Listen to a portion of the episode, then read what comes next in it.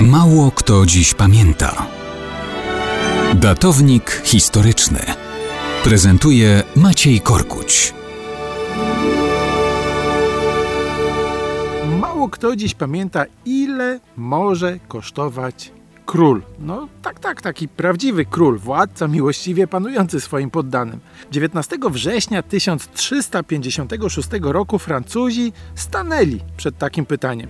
Trwała wojna stuletnia pomiędzy Anglikami i Francuzami. W sierpniu 1356 roku Edward Woodstock, książę Walii, zwany Czarnym Księciem, uderza w rejon centralnej Francji, aby odciążyć nacisk Francuzów na angielskie garnizony. Władca Francji Jan II Dobry postanawia rozgromić wojska Edwarda, nie bacząc, że staje naprzeciw jednego z najwybitniejszych dowódców epoki.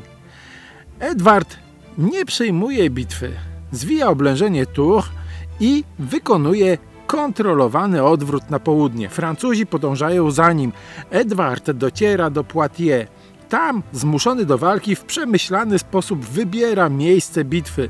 Francuzom skutecznie narzuca scenariusz starcia. Upozorowany angielski odwrót wciąga francuską kawalerię w pułapkę. Rycerze padają jak muchy w gąszczu strzał angielskich łuczników. Francuska piechota nie jest w stanie odwrócić losów bitwy. Niektóre oddziały ogarnia panika. Król Francji straceńczo próbuje reagować. Rusza do ataku z pozostałą częścią wojska. Mordercza walka wręcz nie pomaga, bo Edward ma asa w rękawie. Dodatkowe oddziały angielskie ukryte w leśnych zagajnikach. Król Jan II Dobry trafia więc do niewoli. Podobnie jak mnóstwo jego rycerzy. W średniowiecznych bitwach to było ważniejsze niż fizyczne zabijanie wroga. Wziętych do niewoli trzeba było wykupić. W tym wypadku króla Francji musiało wykupić właściwie całe królestwo. I wtedy właśnie Francuzi dowiedzieli się, ile będzie kosztować ich król. W traktacie w Bretigny w 1360 roku ustalono, że będzie to 3 miliony złotych skudów.